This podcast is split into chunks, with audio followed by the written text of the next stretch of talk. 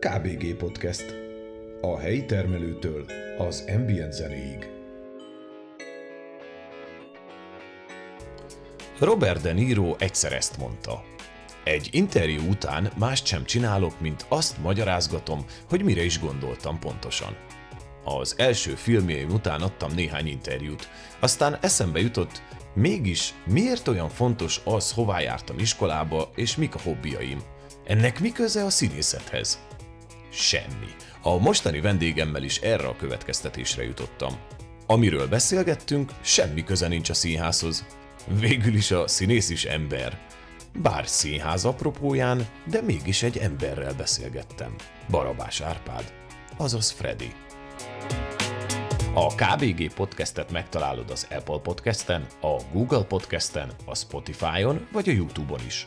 Nincs más dolgot csak beírni a megfelelő keresőbe, hogy k.b.g. Ha több infót szeretnél, keress a Facebookon vagy az Instagramon. Kösz, ha hallgatsz! Na, szia Freddy! Szervusz Gábor! Te ugye gyergyói születésű vagy, neked milyen volt itt a gyerekkorod? Hát, hogy emlékszel vissza? Na ez egy jó kérdés, mert pont a napokból beszélgettünk ilyen gyerek dologról, és én rájöttem, hogy nekem nagyon kevés az konkrét emlékem. De ez lehet, hogy a kor miatt van, bár tehát, hogy nem az, hogy most én milyen nagyon idős vagyok, de hogy ugye mondják, hogy egy idő után megfordul. Tehát, hogy én most már abban, mivel ennyi, ennyire kevés emlékem van a gyerekkoromból, ezért abban reménykedek, hogy akkor, hogyha öreg leszek, akkor azt mondják, hogy nem tudod, hova tetted a gyógyszert, de az, hogy te 1984, nem tudom hányadikán mit csináltál, azt pontosan tudod. És igazából ebben reménykedek, hogy több lesz így.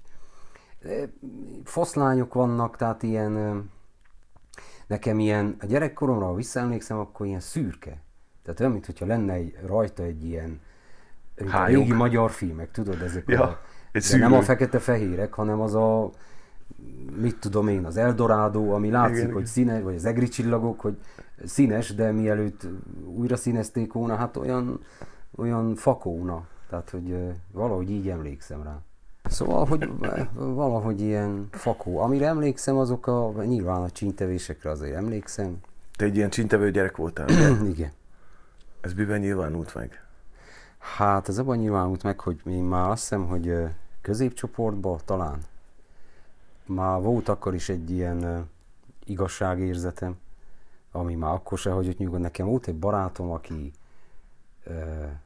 egy szilárd, aki csoporttársam volt, és Szilárddal uh, kötözködött egy, nem tudom, Laci, vagy nem tudom kicsoda, és én úgy éreztem, hogy nekem jutott ez a tisztség, hogy én őt feltétlenül meg kell védjem, és tehát magyarán jobb készháttal eltereltem a figyelmét, és akkor... De verekedős gyerek voltál? Hát túlzás az, hogy verekedő, nem voltam agresszív, csak valószínűleg ott történt valami, amitől én így, így léptem fel.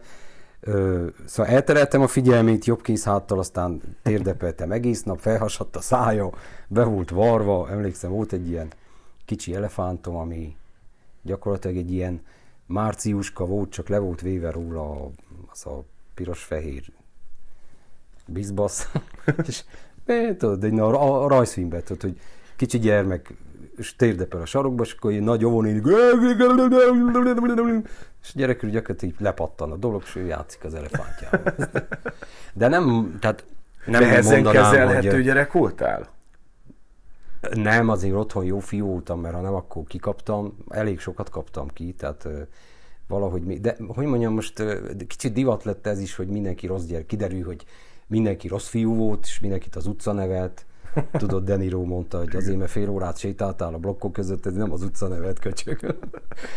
Tehát, hogy igen, volt bennem rosszaságút, szerintem agresszió ehhez nem társult, csak hát az akkori viszonyok között, meg hát azért, ahol én felnőttem, az a forradalom negyed, a régi augusztus 23, és akkor van egy gyilkos túlsugárút, és a másik oldalán laktak a túlsófeliek, akik a mi olvasatunkban a vörösingesek voltak, vagy fordítva, és akkor hát azokkal időnként összemértük az erőnket, hol hó, hóvárat építettünk, ugye karácsonykor jött a, a karácsonyfakart szezon, Ja, és igen, akkor igen. ehhez a vár, és akkor azt meg kellett védeni, locsoltuk a miénket, de azt nem tudták ők, mert túl hülyék voltak hozzá szerintünk, hogy a várat úgy lehet tartósá tenni, hogyha folyamatosan locsolod vízzel minden este, és akkor reggelre gyakorlatilag a mínusz 20 fok miatt ez gyakorlatilag egy egri várnak minősült, és még áprilisban is ott voltak a romjai, tehát annyira, annyit öntöztük. Már megnyugosedett a hó. Igen, és akkor ők jöttek kutyákkal, fakarddal, ahogy kell, és akkor hát ott volt balhéna, tehát, hogy, de hát szerintem ez mindenhol így volt annak idején. Neked gondolom, hogy vagy én amennyire téged ismerek, tudom, hogy nagyon meghatározta az az időszak az életedet. Még akkor is, hogyha ilyen homályosan látod, az, hogy te azért a, még a kommunizmus közepén az akkori Gyergyóban, ami azért valljuk meg, egy elég szürke időszaka Hát volt. sötét lyuk A- volt szerintem a tehát, hogy ez a te benned hogy maradt meg? Tehát, hogy ezt te mai napig úgy emlékszel vissza a gyerekkorodra, hogy ez is rátett arra, hogy mondjuk az egész ilyen szürke filter mögött legyen? Vagy egy ilyen homályosított filter mögött legyen a gyerekkorod? Nem tudom, ezt akkor nem, ezt akkor én nem láttam szürkének, így utólag látom szürkének. Ja, de ezt kérdem, hogy te most, ahogy ránézel mondjuk a gyerekkorodra, akkor ez így nagyon rátette a bélyegét, hogy, hogy akkor te egy mondjuk rossz helyen, rossz időben? Hát egy rossz helyen, rossz időben ezt így nem biztos, hogy mondanám, de ö, meg akkor hamar telt. Tehát, hogy ö, igazából mind, amit én itt most elmondtam, az igazából azok az érzések, amik, amik, amikre most gondolok vissza. Tehát, hogy ezek az érzések, amit elmondtam, ezek abból a szempontból nem reálisak. Mert én nem, tehát nekem nincsenek emlékeim arról, hogy, tehát ilyen érzés emlékeim arról, hogy én ott rosszul éreztem volna magam. Ja. Tehát ezért mondom, hogy így utólag, amikre én emlékszem, uh-huh. hogy de emlékszem, hogy az De azt tudod, hogy miért, miért lett ez így? Vagy miért maradt ki neked ennyire az a gyerekkor emlékileg? valószínűleg csomó olyan dolog történt, el, most van egy biztos családi háttér, meg hát amivel a, ami, ami az emberrel történik, hogy valószínűleg az agyad blokkol nagyon sok mindent, vagy, vagy nem jó, nem, nem úgy emlékszel rá, hogy az jó volt, de nem konkrét dolgok mi, miatt, hanem mit tudom, időszakok voltak, amik nem voltak olyan, hát, tehát, hogy nincs amit szépítgetni, tehát én is ugyanúgy, mint egyébként sok más, egy olyan családi környezetben nőtt fel, ahol azért naponta, vagy két naponta azért cirkusz volt, egyszerű munkás szülők gyereke vagyok, tehát hogy nem bajszott pödört apám a, a debaréba, meg a anyám se ott töltötte az idejét a sminkes tükör előtt, hanem munkás emberek voltak. Fűtés már ak- akkor még nem volt, apám azért kiügyeskedte, hogy hol ezzel, hol azzal. Hát a cserekereskedelem azért valamilyen szinten működött akkor is, mint gondolom most is, hogy ott viszont muszáj volt ügyeskedni, mert a, a kájhát azt azért, kájhába azért kellett tüzet gyűjteni, mert a fűtésrendszer az gyakorlatilag a pakura mindig el volt fogyva, stb. stb. Tehát ebből a szempontból nem jó. De, de egyébként ki, ami viszont nagyon jó hozadéka, hogy ott alakult ki egy olyan haveri kör, ami, ami gyakorlatilag a mai napig ö, azokat feltétlenül a barátaimnak tartok, akik már, akiket már akkor is. Tehát, hogy ott valami olyan szoros kötelék alakult ki. De te egy ilyen barátkozó típus voltál gyerekként? Ö, Tehát ilyen könnyen barátkozós? Szerintem igen, aztán ez valahogy elmaradt. Tehát most már nem mondanám magamat könnyen barátkozónak, Ö, inkább, inkább szerintem falakat épít az ember sok minden miatt egyébként, ami az életében történik, meg nyilván védi magát, vagy ahogy ö, a, amit, amit azért az ember magáról tudja, hogy mit kell elleplezni. Tehát ahol sérülékeny vagyok, oda teszek egy falat, hogy azért nem olyan jó, hogyha mindenki látja. Ezért aztán szerintem most már nem vagyok olyan barátkozó, vagy olyan könnyen barátkozó, legalábbis ezt mondják. Aztán én gondolhatok mást magamról, de olyan... De nem ezt gondolod távol. magadról? Nem gondolom azt, hogy könnyen barátkozó lennék. Ja. Tehát, hogy hát én is ugyan suta vagyok néha bizonyos helyzetekben, és akkor valahogy az emberek irányába az kommunikálódik le, hogy hát, hogy ez egy izé, ahogy írták egyszer egy kommentbe, hogy már megint ez a mm, arrogáns gőgtömeg, vagy nem tudom mit írtak, ez nagyon megmaradt, mert Hát nyilván akkor abban a pillanatban rosszul esik, mert hogy, hogy én, izé, meg közben meg szerint én nem tartom magam arrogánsnak, meg gőgösnek se. De azt viszont már elfogadtam, hogy az, az lehet, hogy ez valaki irányába így, így fogalmazódik meg. Vagy így nyilvánultál meg. Vagy így nyilván, vagy úgy nyilvánulta, vagy olyan az arcberendezkedésen, vagy a modorom, vagy a izé, hogy azt most már elfogadtam, hogy lehet, hogy szóval, hogy abban lehet valóság, hogy emberek ezt gondolják rólam. De te a kritikát De nem áll ne... szóba, de, de hogyha, tudod, de ezek azokra az emberekre értem, akik, akikkel nem jutok el odáig, hogy beszélgessek. Uh-huh. Szerintem, aki velem elbeszélget, az, az már nem biztos, hogy ezt gondolja. Lehet, hogy igen, de szerintem, hogyha 10 percet eltöltünk, akkor nem. De a kritikát te jól fogadod? Tehát, hogy szervesen tudod magadba építeni a jó minőségű kritikát, úgy értem, mert most nyilván van olyan kritika, Szerintem ami, igen. amire azt mondod, hogy ettől te tartod magad, mert nem hiszel benne, de hogy jól fogadod amúgy a kritikát? Szerintem igen. Nekem volt egy nagyon jó, szerintem az egy nagyon jó fontos pillanat úgy, még szerintem időbe jött, amikor én emlékszem, hogy negyedéves főiskolás voltam, amikor a vizsgálóadásunkkal voltunk Kisvárdán, akkor még jártak a végzősök oda, és akkor Nánai István, színházkritikus, azt mondta, hogy fiatal ember maga nem tud beszélni. Hát nyilván nem tudtam én akkor olyan nagyon, hogy ő kicsoda, meg izé, azt érzékeltem, hogy egy ilyen valamiféle guru, aki, aki nagyon, ért, nagyon ért a dolgához, meg hallottam is róla, és mondjuk ez volt egy olyan pillanat, amikor például nagyon meg lehetett volna sértődni, tudod. Uh-huh. A, a, a gőg, az viszont, az arrogancia, az viszont ilyenkor elő tud jönni az emberből, mert azt mondod, és most már ez mondjuk 20 évvel ezelőtt volt, de most meg már főleg ez diktálja a világ, hogy, hogy igazából te nekem nem mond meg, hogy én, én úgy azt mondja, most akkor egy kicsit más volt.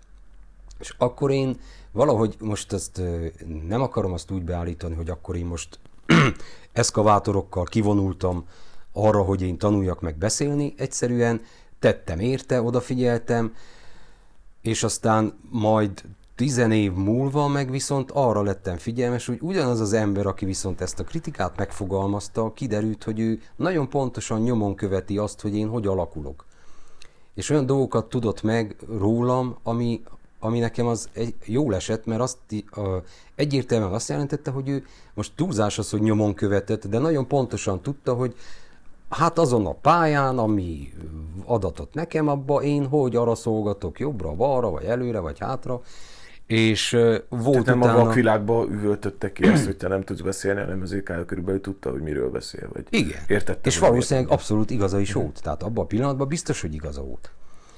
De utána volt vagy két-három ilyen találkozás vele, amikor viszont már barátilag tudtunk beszélni, már mint a színház, ami van itt színház, tehát most nem naponta beszélgetek Nána Istvánnal, csak bizonyos találkozásokkor viszont már azt láttam rajta, hogy egyrészt nem mondja ugyanazt, hogy fiatalember tizen nem tudom hány év után is maga megint csak nem tud beszélni, hanem már azt éreztem rajta, meg a visszajelzéséből, hogy ő, ő valamilyen szinten fontosnak tart, tartja azt, amit én csinálok, vagy azt, ahova én. De hát ez azt jelenti, hogyha mondjuk most Nálai azt mondaná, hogy fiam maga még mindig nem tud beszélni, akkor, akkor megsértődnél? Nem, szerintem én akkor ugyanúgy elgondolkoznék rajta. Uh-huh. Vagy hogyha bármelyik előadásomról például, vagy tudom én, alakításomról, vagy ugyanezt mondaná, akkor viszont mivel volt egy ilyen előzménye, és ez valószínűleg nem rossz indulatból mondta nekem, csak azért, hogy engem buzeráljon meg, hogy az ifjú izének letörjük a szarvait időnap előtt, hanem valahogy én azt, de lehet, hogy ez értelmezés kérdése is. Tehát, hogy én úgy értelmeztem, hogy ez egy olyan kritika, ami megszívlelendő, és ami ö, segítő szándékkal született meg. Tehát, hogy nem rossz indulatból, és itt térnék vissza az eredeti ízére, hogy, hogy a jó szándékot, tehát a jó szándékú kritikát, azt én szerintem nagyon jól tudom fogadni. Tény és való, hogy nagyon sok kritikának egyetlen egy, egyetlen egy célja van, az, hogy romboljon és hogy ártson. Ez nagyon sokszor megfigyelhető, itt nálunk is, bár szerintem nem nagyon létezik Erdélybe színházkritika, mint jelenség, hát egy-két ember írogat, de hát az valahogy nekem nem, nem, nem, nem, nem az ínyem szerint való. Volt egy időszak, amikor csak a rossz indulat, meg az EPL, meg ezek ömlöttek bizonyos színházakra, bizonyos színházakra nem. Nagyon pontosan lehet tudni azt is, hogy ki kit szeret, ki kit nem fog szeretni soha. mindenkinek megvannak az ilyenjei, nekem is megvannak, tehát pontosan tudom, hogy ki nem fog szeretni engem soha, stb. stb.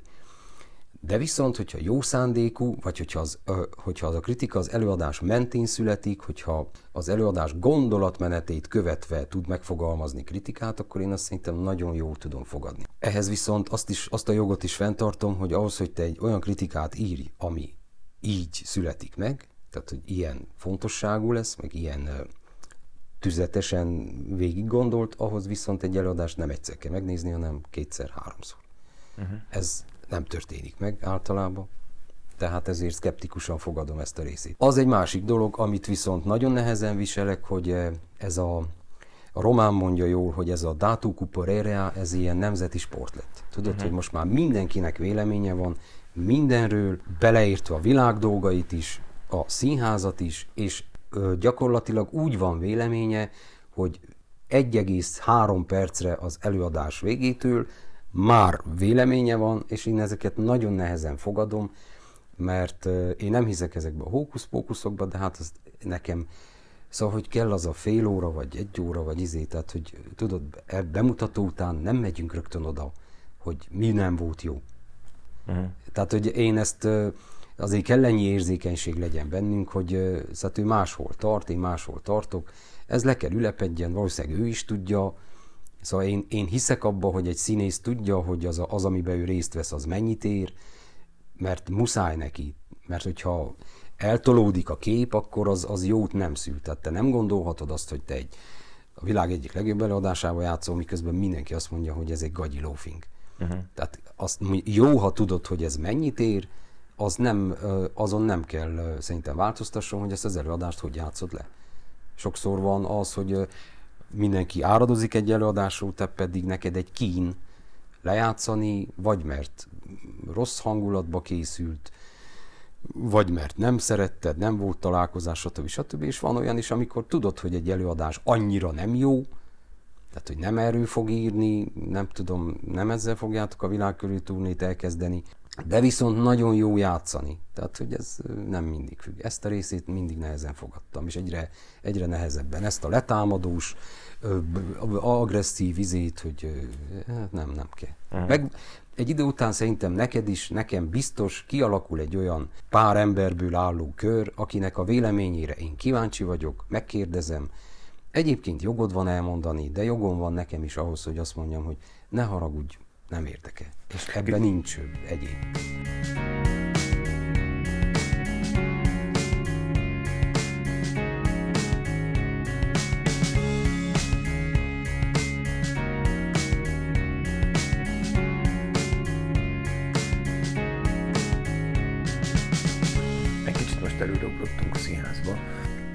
neked, te, te milyen középiskolán, milyen szakon végeztél? Filológia. Filológián végeztél?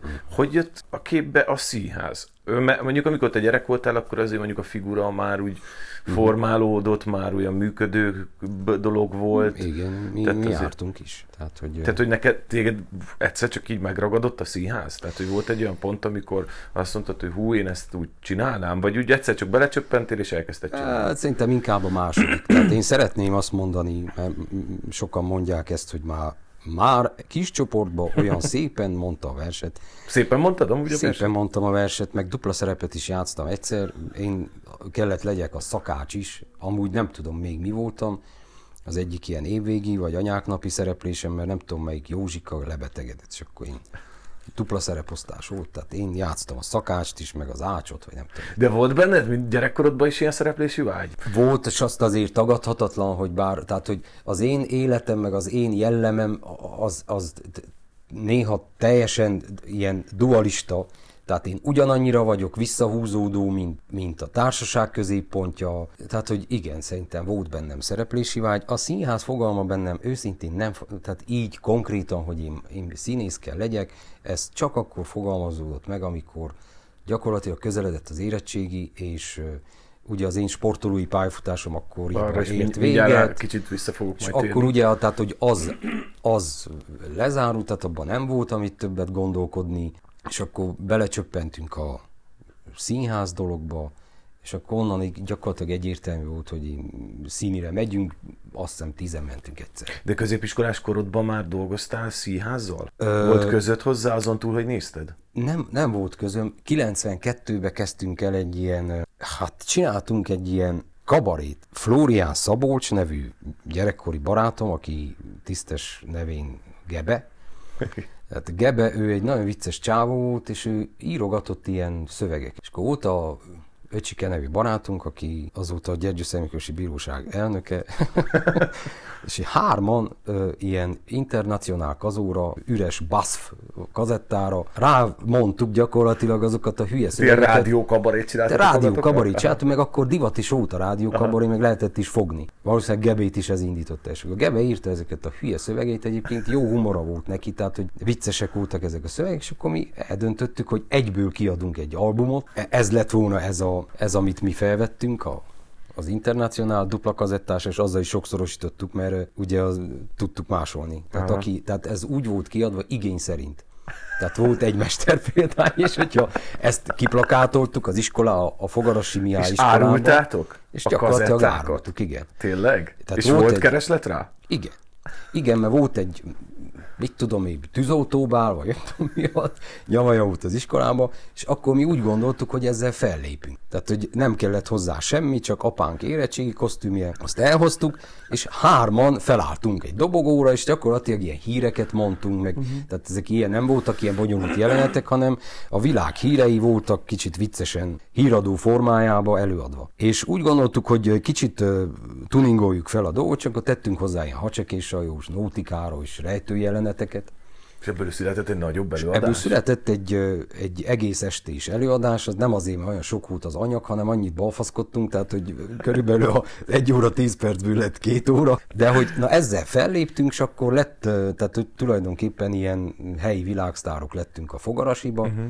és akkor megérett a pillanat arra, hogy hát a, az albumunkat, ami, hát nem tudom, eladtunk 25-öt, vagy nem tudom mi, de hát az, az, az, egy, az egy nagyon jó dolog, mert igen, igen. gyakorlatilag az az anyag szerepelt, tehát hogy nem adtunk zsákba macskát, tehát hogy előbb volt a lemezbemutató koncert, anélkül, hogy tudnád, hogy mi van a lemezen. Tehát, hogy gyakorlatilag te már azt vetted meg, amit már láttál.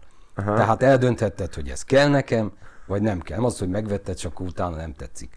Tehát, hogy azok, akik ott voltak, megvették a kazettánkat, és akkor ebből indult el ez a színházi hülyeség, aztán úgy át ott volt Frédi is, Isten nyugtassa, tehát mi mindegy egy Nagy Ká- Cartier, Nagy Alfredról, igen, meg Kozma Dávid, tehát hogy mindegy, egy negyedben nőttünk fel, és ebből nőtte ki magát aztán a Maszk nevű színjátszó csoport, ami nem volt diák színjátszó, mert is is, tehát hogy nem mondta, hogy nem volt a Salamonnak a diák színjátszó csoportja így, mint hanem több helyről voltunk, összejárogattunk, és valahogy gyakorlatilag azt kell mondjam, hogy szerencsénk volt ebbe, a, ebbe az időszakba, de szerencséje volt a figurának is velünk. Tehát, hogy valahogy úgy alakult, hogy akkor mentek el 94-be, ez körülbelül ilyen, ugye ez a Csurikölykök nevű formáció, ez a trió, ez 92-ben. Ez volt a nevete? Ez a Csurikölykök, igen.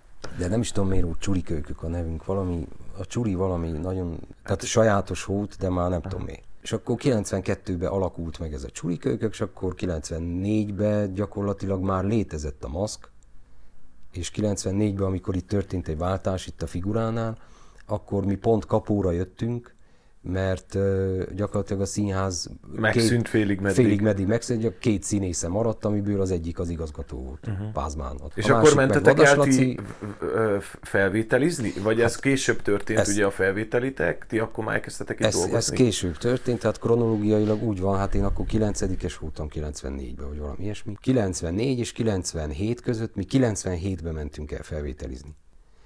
Tehát az alatt a három év alatt mi úgy készítettünk előadásokat, hogy koprodukcióval, tehát figura és maszk. És akkor uh, nyilván a... Ennek aztán, a maszknak akkor ki volt a vezetője?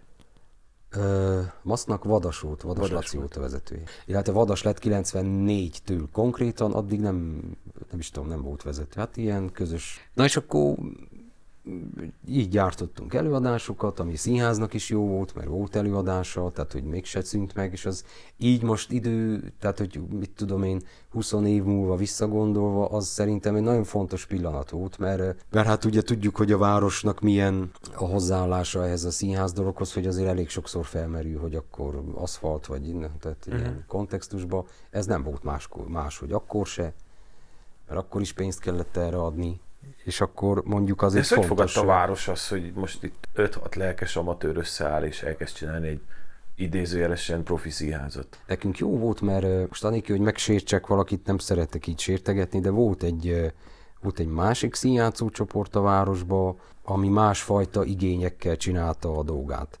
Mi egy kicsit talán jobban. Uh-huh. És akkor minket néztek. Tehát, hogy nekünk gyakorlatilag az előadásaink azok teltházasok voltak. Főleg onnantól, ahogy elkezdtünk konkrét darabokat játszani. Tehát mondjuk ehhez kellett már Vadas, aki összeszedte egy kicsit a, a brigádot, és onnantól hogy mondjam, tehát hogy az most túlzásra volt a közönségbázis, de hát volt egy hírünk. Volt egy tévéműsorunk is, uh-huh. az üssakölökre, és akkor egy ekkora városba azért az sokat számít. Tehát hamar kinőttétek Hamar ki, igen. Uh-huh. Tehát, hogy egyetlen egy ifjúsági műsor volt, amiben mi mind benne voltunk. Uh-huh. Azt Deszka csinálta egyébként. És akkor így valahogy úgy alakult, hogy be tudtunk, be tudtunk hozni közönséget. Ez nyilván nekünk nagyon jó volt. És akkor ezzel az indítatással mentél el színűre? És akkor most már... Ha ugye, már hát, együtt csináltad, akkor igen, még együtt voltunk, uh-huh. jól éreztük magunkat, és akkor innen úgy alakult, hogy akkor színház. Egy kicsit még visszatérek ugye a sportoló múltadra is, mert hogy ha már szóba került, mert szóba hoztad, de hogy te e, sífutottál, igen.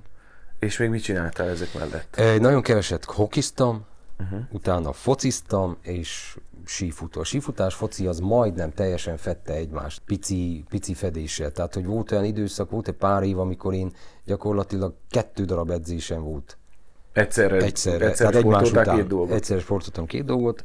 Voltál a... valaha szerződtetett ját, sportoló? Hát a, a, a sífutás az a sportiskolánál történt, uh-huh. ugye, tehát hogy... Tehát ott egy szerződéses sífutó igen, voltál? Igen. Hát a, abba a korosztályban, amiben mi sífutottunk. Én azt nagyon szerettem, mai napig szeretem. Csak...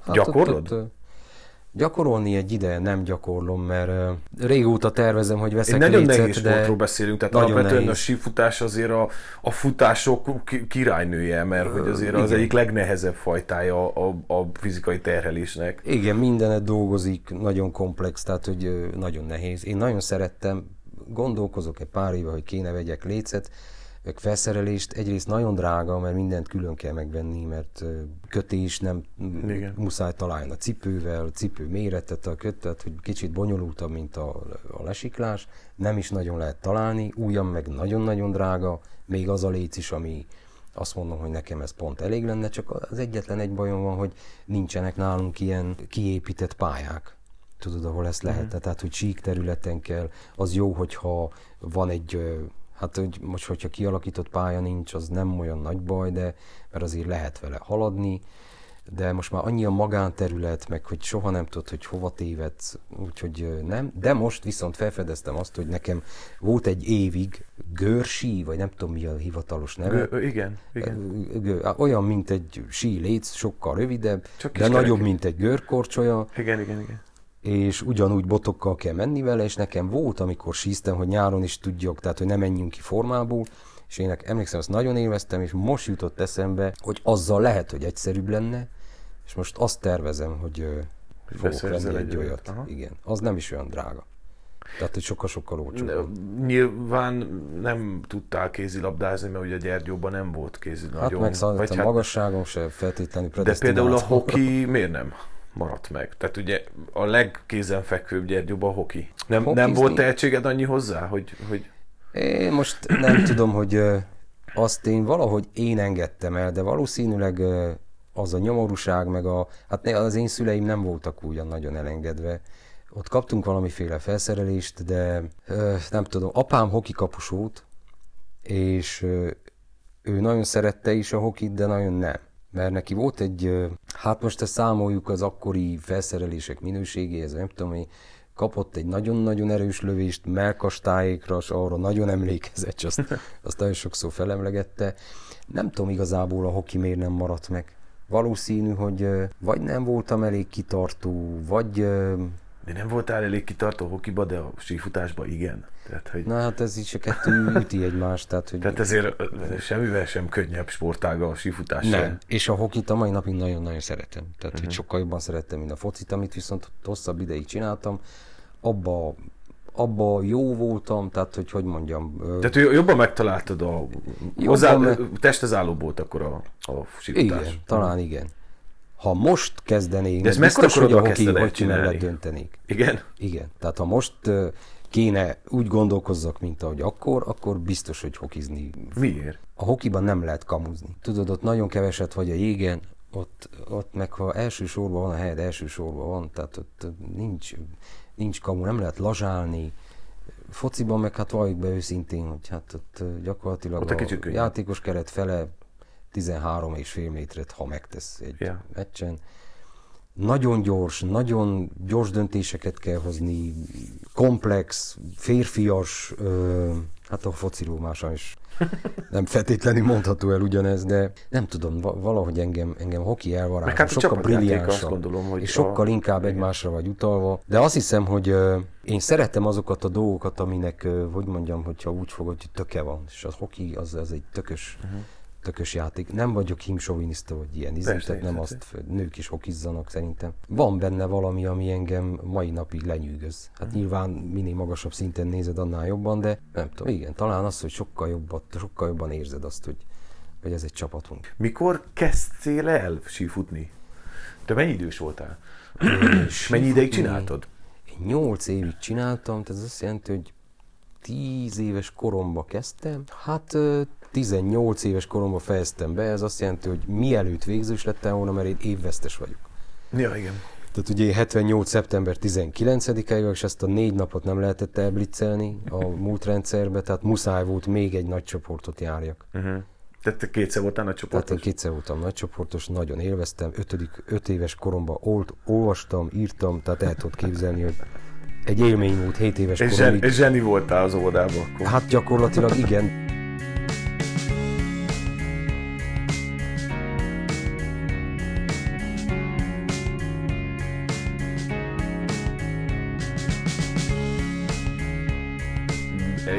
Kiemelkedően jó uh, sífutó voltál? Vagy hogy, ta, hogy tartottak számon téged? Ö, korosztályomban igen. Korosztályodban igen? Igen. Ver, versenyszinten? Igen. Mit jelent? Volt, volt, volt hát azért dobogó, dobogó, a dobogó azért Hol? volt. Vagy miken? Ö, hát voltak ilyen maratonok, tudod, ilyen 10 kilométeres maratonok, uh-huh. én azt, azt nagyon szerettem, szabad stílusba, az nekem jobban feküdt, mert ugye én akkor sem voltam magasabb, mint most. A klasszikus stílus az a hosszabbak, tehát az a mhm, klasszikus uh-huh, stílus az gyakorlatilag csúszni kell sokat. Én meg nekem jobban ment a szabad stílus, ami hát ugye hokis múlt, most ezt idézőjelbe, ez a, ez a korcsolyázó a, stílus. Síve, Tehát amikor úgy sízni korcsolyázó gyakorlatilag. És az nekem valahogy jobban feküdt. Azt, meg azt, az ugye az, az szabad stílusú versenyek, azokat de ilyen országos versenyeken vettél részt? Is, igen. Meg nemzetközin is? Nemzetközi. Nemzetközi nem. Nem, nem. nem, és nem is biatlonoztam, csak csak, csak, csak futottam. Aha. Tehát itt nincs biatlon szakoztam. Vagy legalábbis akkor nem volt, most nem tudom, hogy van. Ja, visszatérek akkor egy kicsit az egyetemre. Neked az egyetemi évek alatt te azért dolgoztál közben a figuránál is, tehát ugye azért vissza, ilyen visszajárók voltatok? Első másodéven jártunk vissza, mert Tipke, az akkori Szabó Tibor, a akkori igazgató, megkért arra, hogyha, mert akkor ugye megint elmentünk sokan, tehát az a maga, aki tulajdonképpen 94-97 között gyakorlatilag beépült a színházba, bár nekünk ugye nem volt szerződésünk, mert még sulisok voltunk. Onnan hát gyakorlatilag tizen mentünk el felvételizni, nem mind színire, de mind olyan szakokra, ami színházhoz közel áll, dramaturgiára, teatrológiára. És akkor Tipke megkért, addig ő toborzott diák színjátszókat, felvételit hirdetett meg, hogy akit érdekel, és valahogy maradt egy társulat, azokkal kiegészülve, akik mondjuk nem jutottak be, azok mindig visszajöttek, és hogy mondta nekünk, hogy a színház addig is gondoskodott arról, hogy nekünk valamilyen képzésben legyen részünk Tehát, hogy Budapestről jöttek szakemberek beszédtechnikát tanítani, mozgást tanítani. Tehát ez még mielőtt, a, mielőtt, fő, Mielőtt Aha, főiskola. Tehát mi főiskolára már úgy mentünk, hogy volt valamiféle fogalmunk arról, hogy Uh-huh. ez milyen. És hogy Tipke mondta, hogy ez milyen jó, mert akkor, ne- tehát gyakorlatilag nem az van, hogy akkor egy szakembert kell mindig hívni, aki, akinek, tehát valahogy azért csak kell ki kellett fizetni, akkor még nem voltak ezek a nagy pályázási lehetőségek, Igen, most. Tehát azért nehéz volt előteremteni mondjuk, hogy itt egy hétig valakit etessél, itt a altassál, itassál. Csak hogy milyen jó, hogy amit mi tanulunk, azt hajlandóak vagyunk-e gyakorlatilag itthon átadni a többieknek. És akkor mi persze azt mondtuk, "Há, hogy Ja, tehát hogy ilyen autodidakta módon, amit itt tanultatok, jöttetek igen, és átadtátok gyakor- itt így tovább. Mhm. Van, tehát amit mi drámgyakon vagy improvizáció órán tanultunk, ugyanazokat a gyakorlatokat csináltuk az itteniekkel. Kicsit ilyen önképzőkörösen. Kicsit ilyen önképzőkörös, igen. Hát ilyen bot csinálta, Mhm. Igen, igen, igen. pedagógusok lettünk hirtelen, mert mi többet tudtunk, mint Igen, azok, igen. akik itt voltak. Meg friss volt. Meg friss volt a dolog, meg kipróbálhattad a másik feléről is, mert ott viszont csak csináltad. És aztán azt hiszem, hogy első másodévig tartott ez. Utána meg már nem tudtunk annyit jönni, Mert több volt a munkátok, gondolom. több volt a munkánk nyilván. Miért döntöttél Kolozsvár mellett? Ö- Ugye ez az örök vita, hogy az ember akkor miért Kolozsváron, vagy miért vásárhelyen tanulva Erdélyben magyarul színész akar lenni. Miért nálad miért Akkoriban, volt most nem tudom, hogy hogy van, akkoriban valahogy a, tehát a Kolozsvári az frissebb volt, ugye az 92-ben alakult ez a főiskola. Valahogy az egy frissebb szellemiségű dolognak tűnt, míg a vásárhelyi az akkori, tehát most 97-ről beszélgetünk, valahogy egy ilyen klasszikusabbnak tűnt. És hát mindenki Tehát ilyen tudatosan döntöttél? Igen, Aha. igen. Tehát, hogy bennünk OTF fajta tudat. Tehát nem azért döntöttél oda, mert mit tudom, ott volt rokon, vagy könnyebb volt nem, nem, lakást nem, találni, nekem nem vagy... vagy... sehol uh-huh. Sőt, hát a drágábbik verziót választottam. Igen, ezért is kérdem, igen. drágább. Nem, tehát, hogy az egy ilyen frissebb szellemiségűnek gondoltuk, vagy indult, vagy talán az Mert is hogy volt. mindannyian nem Kolozsvárra mentetek. Nem, és akkor ez volt a jó, hogy mindenki érdeklődött valami fele. Uh-huh. Tudod, volt, aki egyértelműen Kolozsvár fele érdeklődött, volt, aki vásárhelyes. Az egyszer csak megbeszéltük, hogy ez milyen jó, mert annyian mentünk, Két iskolát hogy gyakorlatilag egy, egymás konkurenciái lettünk volna. Uh-huh. Tehát ugye öt hely volt vásárhelyen, fiúhely, Kolozsváron négy. Na most, hogyha most kilencen oda duvadunk, akkor meg fele nem ebben. Hát, hogy aztán nem tudom, hogy i- ilyen volt-e az iskola, nem, nem tűnt a Kolozsvári se. So, sokkal inkább tűnt átgondolatlannak, mint haladó szellemiségűnek. Igen? Igen. Milyen Kicsit, volt neked az a négy év az egyet- egyetemen? Tehát hogy értetted? Én nem, nem szerettem. Mert? Ö, város se szerettem, ez a funáréra, tehát az is hozzátartozik. Ja, hogy akkor még Funár volt Funár a, volt a polgármester. polgármester. Mhm. Ennek megfelelően szürke volt az a város rettenetesen, kivéve az ászlókat, padokat, amik Azok színesek viszont voltak. színesek voltak. Nekem kicsit, tehát hogy nem kicsit, hanem nagyon csalódás volt első körben az, hogy tehát nem volt egy főiskola, tehát nem volt épülete. Tehát gyakorlatilag a, a Kolozsvári főiskola nagyon sokáig. A, Ez már akkor a Bábeshez tartozott, ugye? a, Vagy igen, nem? a Bábeshez De. tartozott a bölcsészkarhoz, de gyakorlatilag mi abban az épületben soha nem voltunk, csak elméleti órán. Gyakorlatilag a főiskola az ott működött a színházba, és azon belül is a büfében, a folyósón, a színház próbatermébe, De ez egy fiatalnak, mint te nem volt izgalmas? Hát izgalmasnak nem nevezhető. Egy idő után rájöttünk, hogy ez ilyen, és akkor arra is rájöttünk ezzel együtt, hogy dolgozni kell, és amikor van próbatermed, akkor viszont. És ahol tudsz egyébként, tehát amelyik sufniba tudsz próbálni, vagy vizsgát csinálni, ott csinálod, mert aki kapja marja. De nekem abból szempontból csalódás volt, mert én azt mondtam, hogy tehát én tudod, amikor hát nem így képzeltük a rendet, Ja. azt hittük, hogy tudod, ha egy, azt mondod, hogy egy főiskola vagy egy egyetem, akkor abban vannak termek, ahol arról gondoskodnak, hogy azt a tehetséget, ami miatt felvettek, azt a lehető legjobban aknázzuk ki. És te emiatt érezted rosszul az És egyetemen emiatt magad? én úgy éreztem, hogy átvertek engem. Aztán, amikor ezen, e- ez, ez volt az első körös reakció. Aztán a következő az volt, hogy egy adott pillanatig azt éreztem, hogy nem is kívánt, tehát ilyen uniformizálás szaga lett az egésznek. De tudod, amikor mi, mindenkit olyan egy kapta fára kéne nagyjából uh-huh. be, tehát vagy egy, egy mesgyérek alakítgatunk, ahelyett, hogy kíváncsiak lennénk, hogy sokan vagyunk sokfélék mi nem is voltunk egy nagyon jó osztály, abban az értelemben, hogy sok, nagyon, nagyon sokfélék voltunk, és ezzel a sokféleséggel, mivel nem kezdtek semmit, ezért nagyon sokszor... Ti hányan voltatok az osztályban? Nyolcan. Nyolcan. Nyolcan voltunk, de heten végeztünk. nagyon sokszor ez sok felement, mivel nagyon különbözőek voltunk. Tehát... Csak az oral history miatt kikkel végeztél? Aszalos Géza, Tokai Andi, Kolozsi Kilián, Neki ugyancsak Gyergyó így. igen, Kató Emőke, Kolozsvánó, Ugron Szilárd, ő belőle nem lett színész, Tarmónika, tehát ez az osztály volt. Jó, jó osztály voltunk, mint, mint anyag, legalábbis ezt mondták rólunk, de mondom, hogy annyira Igen, tehát különböző... úgy maradtatok fent, mint egy, egy izgalmas osztály? Ö, igen, meg valahogy úgy is kezeltek első éve, hogy ö, ilyen sztár évfolyam, vagy nem tudom, volt egy, de ennek sokszor volt pejoratív értelme is. De valahogy nem, nem, nem, nem, nem épült be nekem jó, jó élményként. Én sokkal jobban szeretem, hogyha, mai napig egyébként sokkal jobban szeretem, hogyha kíváncsiak rám színész-rendező viszonyba. Én soha nem voltam ez a vízhordó, tudod, ez a jó, ez nekem mindegy. Tehát, hogy valahogy szeretem, hogyha hogyha van egy találkozás, tehát a szerep és közted, a színészek és közted, a rendező és közted, mikor milyen viszonylatban vagy, én azt nagyon szeretem, meg valahogy nekem ez fontos is, mert akkor, tehát hogy azt érzem, hogy én tudok valami olyanról beszélni azá, azáltal a szerep által, vagy akár előadás által, ami engem foglalkoztat, vagy ami az én viszonyom ahhoz, amit éppen játszom, tehát hogy én szeretem, hogyha kíváncsiak rá.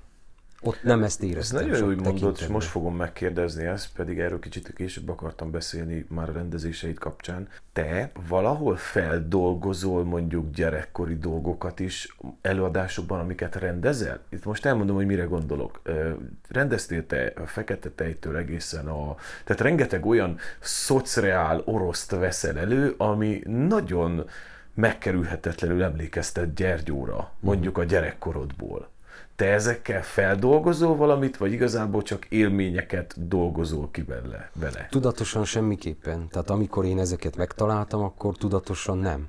Tehát nem, Tehát nem azért kerested. választottam, hogy én ezáltal valamit dolgozzak fel, a, de valószínű, hogy, hogy a háttérben valami ilyesmi is működik, még ha epizódikusan, vagy nagyon lebutítva valami ilyen biztos, mert a viszonyod az megvan ahhoz a korhoz, és valamilyen szinten azáltal akarsz, akarsz mesélni. A Murlinnál az egy teljesen más történet volt, vagy egy picit másabb, mert azt abban a pillanatban akkor úgy éreztem, hogy az valami olyan, hogy arról a darabról, meg arról a problematikáról itt muszáj beszélni.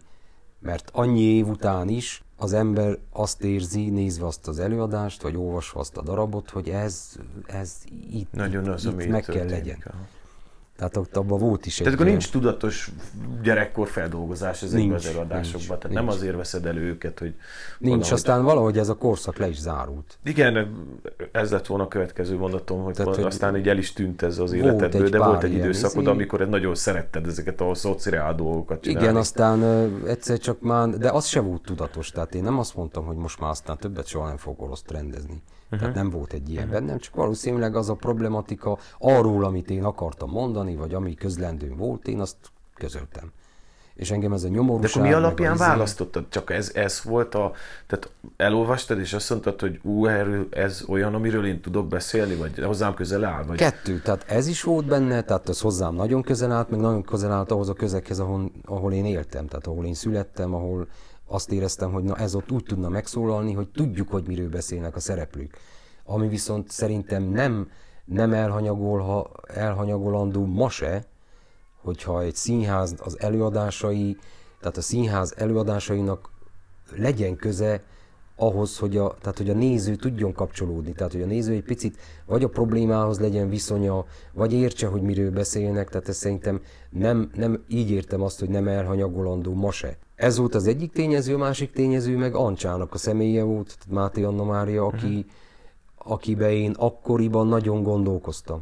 Vele, vele volt, volt egyfajta olyan viszonyom, ami még színészként, vagy kollégaként, vagy még kezdőbb rendezőként, hogy én például benne nagyon gondolkoztam, és akkor, amikor a Murlint megtaláltam, azt gondoltam, hogy, hogy nyilván a Murlin murlóba, ha nincs mu- Murlinod, akkor azt nem kell elővenni. És benne meg volt Murlin. Tehát ő is nagyon sokat számított. De amikor megcsináltad ezeket az előadásokat, akkor ne érts félre, nem erőltetni akarom, csak hogy, tehát, hogy lett feldolgozás benned emlékekben, úgyhogy te hozzányúltál egy olyan dologhoz, ami nagyon emlékeztet mondjuk a gyerekkorodra? Igen, szerintem a Murlin után igen. Bár ez így konkrétan soha nem gondolkoztam el, de uh-huh. most, hogy kérdezed, szerintem igen.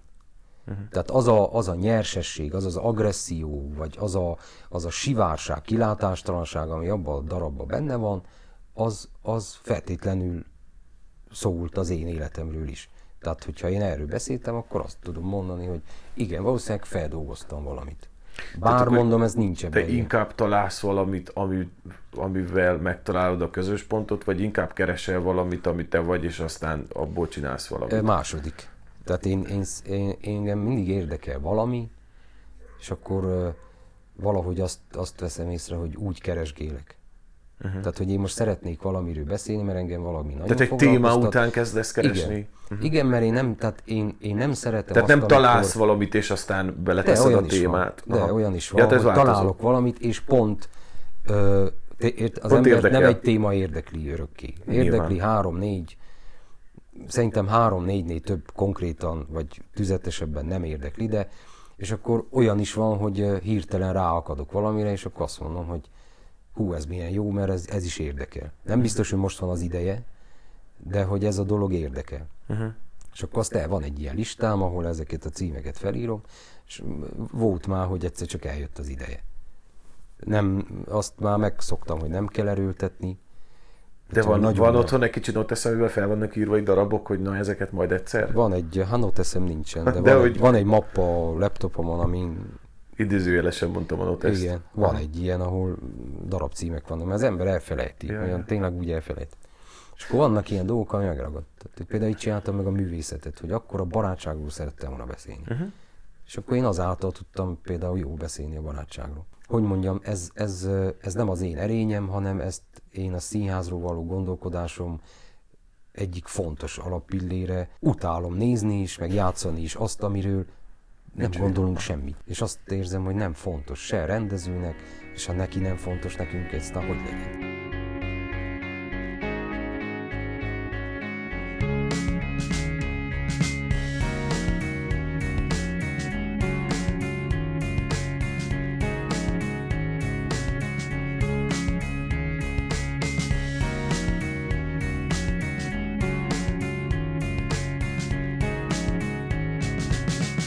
Főiskolát befejezted, nem túl jó élményekkel, és visszakerültél, ugye Gyergyóba hazajöttél.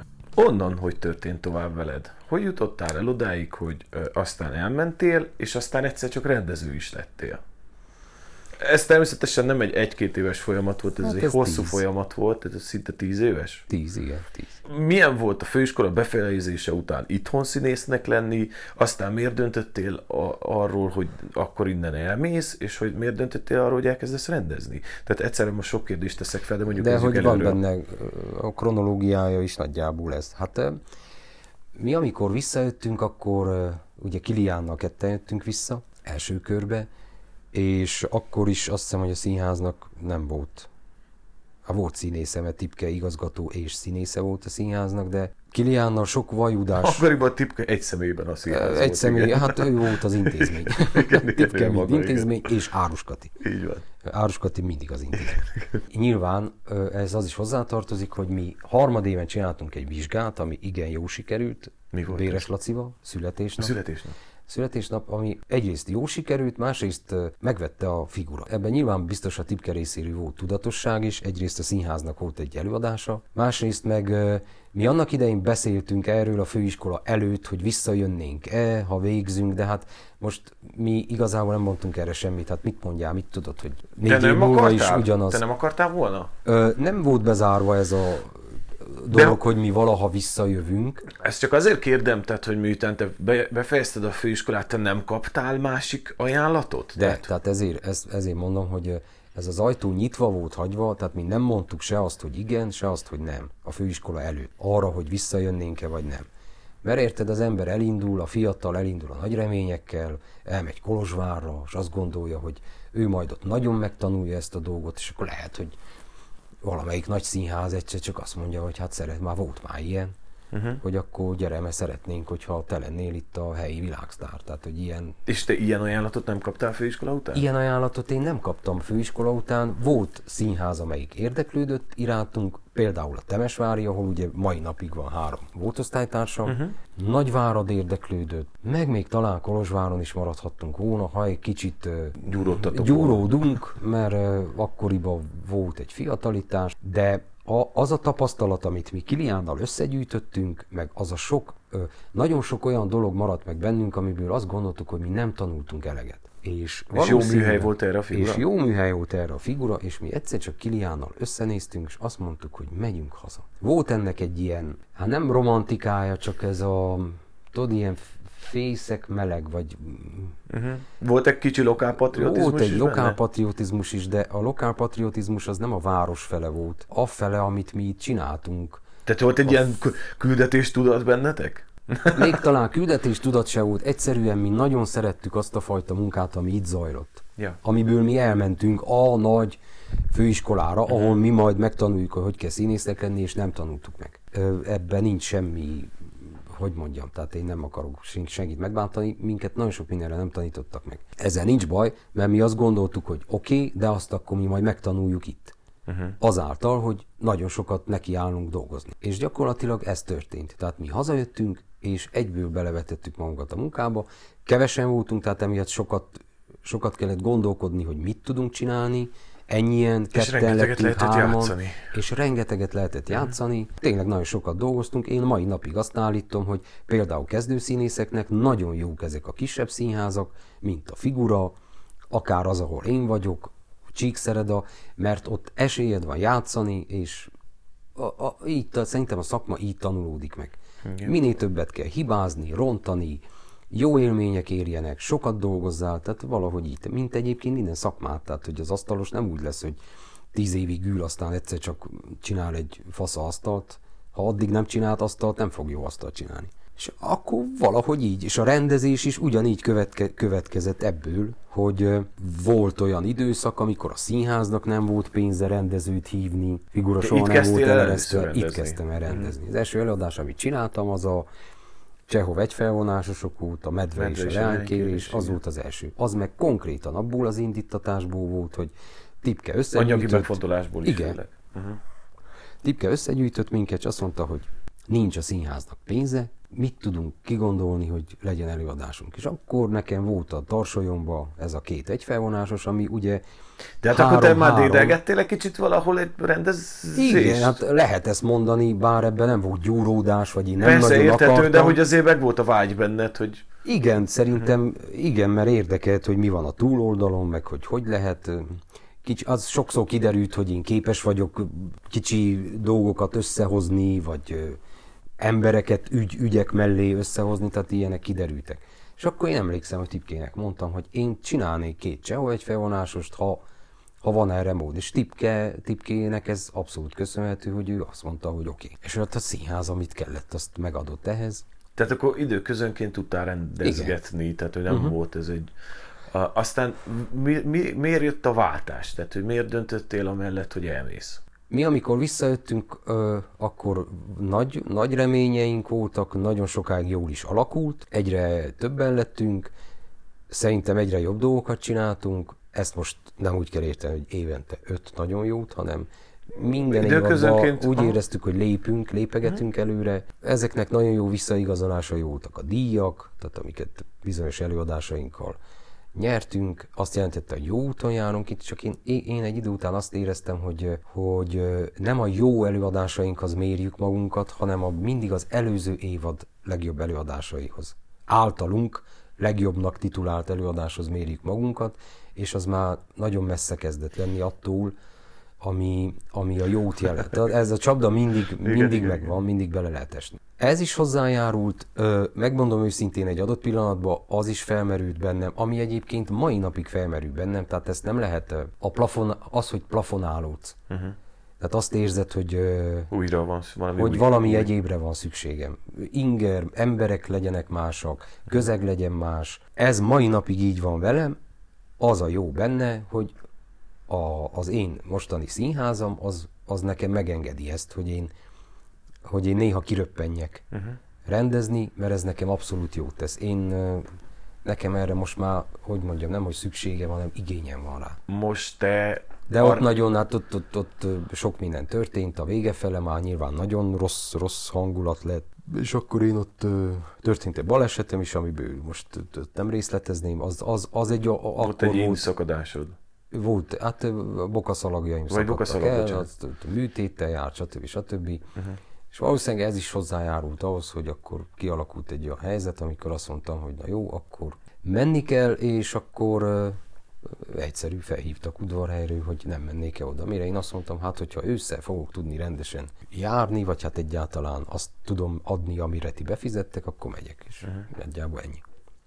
Te most többet rendezel, vagy többet játszasz? Hát az elmúlt évet tekintve többet rendeztem, mint játsztam, de általában Igen. többet játszom, mint rendezem. Tehát én egy ideje kettőt rendezek évadonként, több nem is férne bele. Mi húz jobban most? Vagy mi vonz jobban most? Most megmondom őszintén, a rendezés jobban érdekel. De ebben van, lehet valószínűleg az is benne van, hogy én nem játsztam egy jó ideje. Öregszem is. Nem, nem. Ö, nagyon, nem, abból a szempontból abszolút ö, érvényes az, hogy öregszem, hogy már nagyon, ö, tudod, az ember, amikor sok éve csinál valamit, és ez nem bölcsesség, vagy ilyesmi, bár bölcsességnek is nevezhet, egyszerűen sokkal gyakrabban átlátsz a szitán, és most már nem... Hát ravaszabb leszel. Ravaszabb leszek, de nem biztos, hogy ez a szó jó értelmében Nagyon, nagyon megérzem hogy... a kamut. Ravaszabb leszel, igen, erre gondolok. És igen. nekem ehhez már nincs türelmem. És uh, még mindig a mai napig azt látom, hogy uh, nagyon sok a kamuzás, uh, nagyon nagy pénzek ér egyébként. Lehet az is, hogy a 40-en túl, túl vagyok, ez most abból a szempontból érdekes, hogy na, látod, ez megint egy olyan, hogy egy ilyen váltókor. Tehát, hogy én most már szeretnék más, szeretnék bizonyos dolgokat eljátszani. Most én nem konkrét szerepekre, csak most már én is ugye az életemben annyit gyűjtöttem, annyi tapasztalatom van, annyi kudarcom van, és ez mind magánéleti jellegű, vagy akár szakmai is, uh-huh. hogy én azokról szeretnék beszélni, de nem úgy, hogy én kiállok és egy egyéni műsorba a fájdalmaimat elmondom, hanem olyan szerepeket szeretni tudom, amiben ebből tudok fogalmazni. Visszatérve a fél órával ezelőttihez, hogy szeretném, Igen. hogyha találkozik valahogy a, az írott anyag, a, az, élő, az élő anyag. Neked volt vala a szerepálmod? Tehát volt olyan, amit úgy szívesen, és mondjuk még eddig nem osztottak ki rá? Hát mondjuk egy harmadik Richardot játszanék, vagy egy lopahint játszanék, vagy Aha. ilyen van, de így, hogy most én folyamatosan ezt keressem, vagy... Nem is erre nincs. gondolok, csak hogy van egy Bár nem tudom, hogy a szerepből lehet, hogy így működik a szerep. Otthon, amikor hogy... így néz, ülsz, és így gondolkodsz, hogy mit lehetne játszani, és akkor egy lopahin, de jó lenne. Szerintem azt szeretném, tehát hogy azt is fogalmaztam, nálunk vannak mindig ilyen szerződéstárgyalások, ahol az ember beszél magáról, beszélnek az emberről, uh-huh. mik a, mi az, ami, ami hiányzik neked, stb. stb. És pont most fogalmaztam meg, hogy most például, hogyha lopahinról beszélünk, a lopahin bennem azért érdekes, mert komplex. Uh-huh. Tudod, tehát hogyha meg kéne fogalmazni, szeretnék ilyen komplexebb dolgokat. Mert úgy érzem, hogy sok mindenről tudnék beszélni. De a rendezés azért lett most már ilyen fontos, mert abban jobban tudsz beszélni róla? Szerintem igen. Tehát én egyelőre azt érzem, hogy hogy rendezésbe, tehát legalábbis az utóbbi időben én azt érzem, hogy az én rendezéseimben sokkal jobban tudok beszélni saját magamról. Vagy az a, hát úgy magamról, hogy akár feldolgozok, vagy akár az, ami engem, amiről, ami engem érdekel. Uh-huh. Sokkal jobban tudok fogalmazni. Te mit tartasz a legnagyobb kudarcodnak az életedben? A legnagyobb kudarcom az életemben az én a két két vállásomat tartom. Tehát ez teljesen szakmailag sok van. Magánéletileg ezt tartom két legnagyobb kudarcom. Szakmailag? Fú, szakmailag. Mi az, amire nagyon rosszul emlékszel vissza? Tehát, hogyha én azt mondom, hogy Freddy, mi volt az egyik legrosszabb munkád, amire, amit nem, amivel nem tudsz azonosulni az Istennek se? Szerintem a köztársaság például. Igen? Ez mikor, mikor volt? Uff, 2012, 3, nem tudom. Aha. Mailag rengeteg kudarcom volt, nyilván magánéletileg is. Ezeket de... hogy érted meg? Nehezen. Hogy hát, dolgozod mintha, fel? Ö... Te alapvetően kicsit ilyen rágódós figura Igen, és emiatt nagyon nehezen dolgozom fel. Azt is, hogyha valaminek végeredménye rossz lesz, de azt is nagyon nehezen dolgozom fel, hogyha, tehát magát a folyamatot, amikor rosszul készül valami. Tehát rossz, rossz hangulatban nem talál a szó, nem tudunk egymásnak érdekesek lenni, nem vagy kíváncsi, kamuzol, hazudsz, tehát hogy á, ezekből rakódik össze egy próba, konfliktusok vannak, egy olyan próba folyamat, amire nem szívesen emlékszünk, ezt az egész folyamatot nehezen viselem. És 20 év után is. Uh-huh. Tehát nagyon, de pont amiatt, mert egy ilyen önelemző, rágódó, nevezzük bárminek, tehát egy inkább egy introvertáltabb ember vagyok én szerintem. Igen? Tehát nem vagy az, aki beszélős fajta, aki meg tudja beszélni ezeket a ba- Hát most hazudnék, mert látod, hogy most mindjárt dumálok Jó, folyamat okay. egy órája, tehát hogy ö, meg tudom beszélni, csak nagyon ne kevés emberre, mindig a közeg fontos. Tehát vannak olyan közegek, ahol például én az utóbbi időben voltam, többek közt itt is, hogy ez a közeg nekem jó, nekem itt jól telt a nyáron. Hogy a hallgató értse a sört, hogy a, a sört, összes csináltuk, azt közösen igen. készítettük. Van egy hely, ahova sokat járok vissza, az a kézdivásárhely, uh-huh. ott is nekem nagyon jó, és ott viszont van egy olyan közeg, ahol például ezeket a, ezekről a dolgokról lehet beszélni. Őszintén szóval az anyaszínházamnál erre nem mindig van ö, lehetőségem, vagy emberem, ö, akivel ezeket ö, olyan szinten meg lehet beszélni, mint veletek, vagy uh-huh. érted? Tehát, hogy néha jó, néha nem. Nem is tudom, hogy honnan indultunk most így ki. Hát az, hogy, az, hogy, hogy igen, honnan tudod megbeszélni vagyok. a kudarcaidat.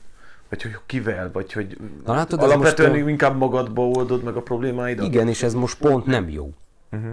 Most is jó lenne, hogyha lenne nekem egy ilyen emberem, akivel ezt meg tudjam beszélni, mert most éppen nem, nem nagyon jó az, amiben az, amit most éppen uh-huh, uh-huh. Értem, értem. csinálok, de most nem ebbe se akarok, tehát tényleg nem akarok sérteni semmit.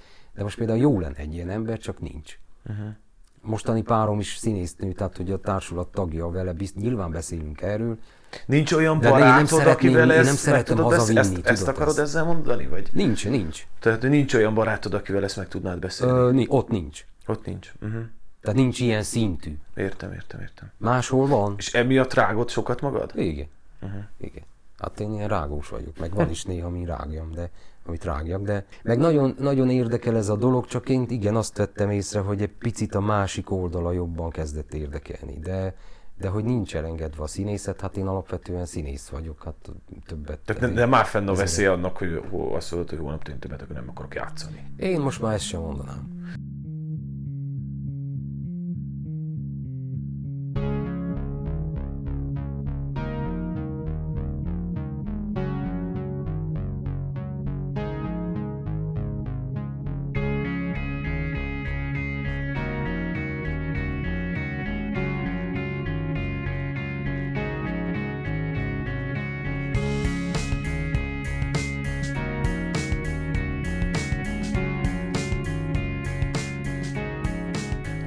Igen, fennáll ilyen is, hogy hmm, akár abba hagynád a szín, színpadot? Igen. Tényleg? Uh-huh. Nem tudom, de nyilván ez változó. De nem hát, akarsz kőművesnek menni, vagy hasonló? Tehát, hogy, nem. Tehát ö... nem az van, hogy a, tehát a színház szagot azért szereted?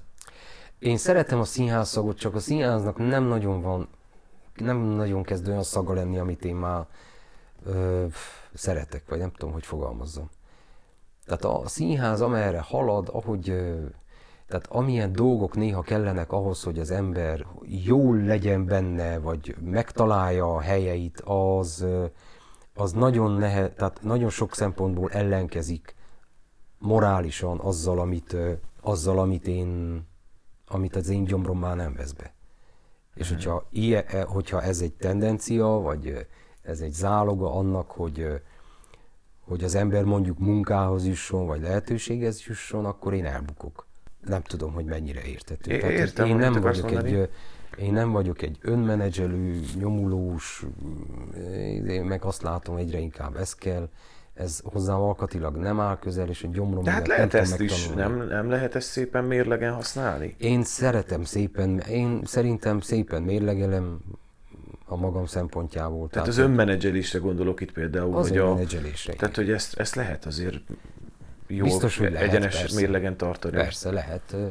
Én, én azt mondom, hogy ameddig ezt, ez így működhet, addig én ezt tartom, de ahogy átbillen, vagy más szükség, akkor én szerintem ezt abba hagyom. Mit csinálnál, ha nem Hát ezt így még nem De nincs ilyen, nem átaludt éjszakád, amikor ezen gondolkodsz? Mit- most szívesen? voltak Mit csinálnék nem szívesen? átaludó éjszakáim, de az színházi dologról szólt. Tehát, hogy Jó, de hát hogyha hogy- mondjuk ezen gondolkodsz el, hogyha abba hagynám, akkor mit csinálnék? Te sosem volt ilyen vágyad valamire? De én nagyon szeretnék egy, egy trattoriát, tudod, ilyen kicsi olasz vendéglőt. Ja. Azt például élvezném, hogy én, én nagyon szeretek főzni, sokat Aha. is főzök, állítólag jól is főzök. Azt például nagyon szeretném, tudod, hogy valahogy a, nem tudom, a, olyan nyugodtabbnak tűnik, vagy nem tudom. Jó, hát Freddy, hogyha elindul egy ilyen Toszkána. szóljál, és egy ilyen boros bodegát húzunk mellé, amely viszont valami boros, boros akkor a borokat azt veled intézzük. Tehát, hogy valahogy Toszkána, de hát Toszkána most mint ideál. Neked van egyébként egy ilyen, egy ilyen Olaszország fétised, ugye? Igen, Tehát van egy ilyen olasz fétised. Igen, hogy jártam is ott, tehát hogy azért elég szépen bebarangoltuk, tehát hogy azért nekem az nagyon-nagyon-nagyon szerettem. Ez egy meg, ott- nagyon meghatározó élmény volt számomra. Aha, igen. Aha. Tehát, hogy ú, ott én a nászúton voltunk, de hogy azt nagyon-nagyon szerettem. Azt, ahogy ott lehet élni, ahogy ott élnek emberek, ahogy, hát, hogy... A mentalitásukat meg tudtad szokni? Uh-huh. Igen? Igen, nekem az nagyon szimpatikus, ahogy ők.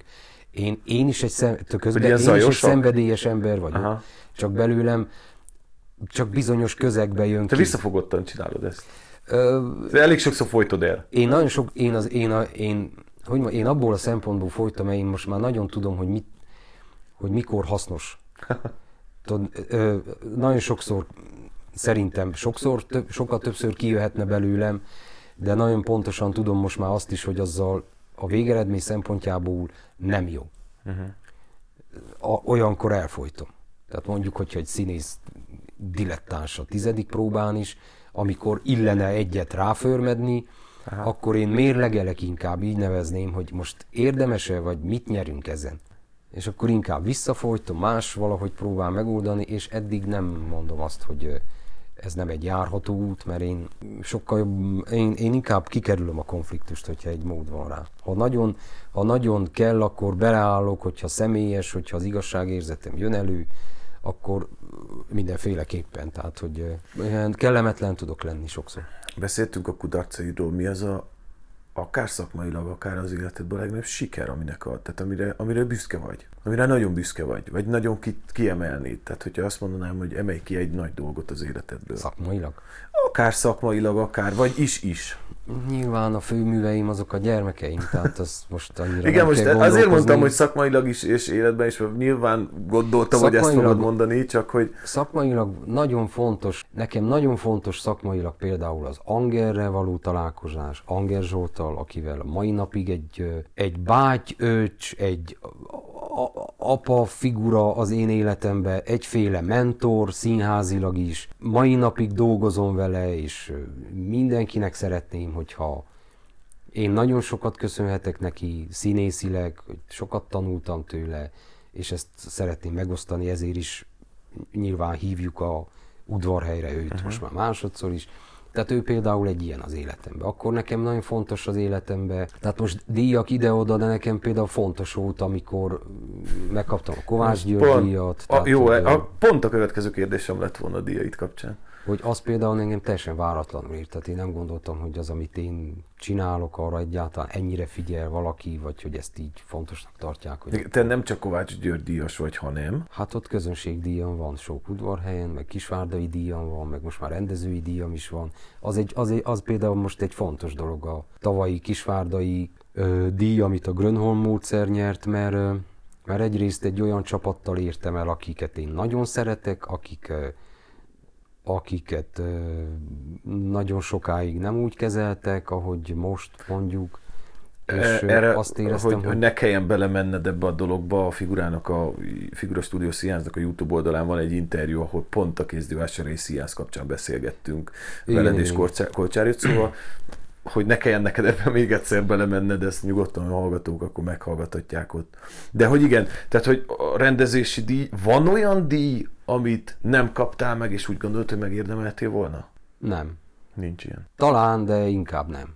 Tehát, hogy, hogy mondjam, Szerintem kaptak Most már gondolok itt mondjuk díjat. akár egy fesztiválra, amikor úgy gondolod, hogy neked igenis itt mondjuk vagy színészként, vagy rendezőként, vagy bármilyen staffként mondjuk egy előadásban igenis az egy, egy díjas előadás lett volna, és nem kaptad meg. Ö, nincs, most a, most a, tehát ilyen nincs. Ilyen Ö, nincs. Most a közelmúltban volt egy olyan, hogy, és azt bizonyos források le is írták, de hát a, azzal én nincs mit kezdjek. Tehát, hogy, hogy igazából nagyon közel, tehát, hogy nagyon sokáig ott volt a, tehát ugye a mi kis városunk volt jelölve a tavalyi évadban a legjobb előadás Uniter díjra, és Jakab Tamás a legjobb debüt uh-huh. díjra, és ö, belső forrásokból tudom, ez de kiderült, meg egy kritikus is írt róla, hogy hogy, hát, hogy volt egy ilyen nem értés, hogy hogy lehet az, hogy a legjobb előadásból azt a csávót, aki én vagyok, hogy azt nem kap jelölést, és állítólag nagyon közel voltam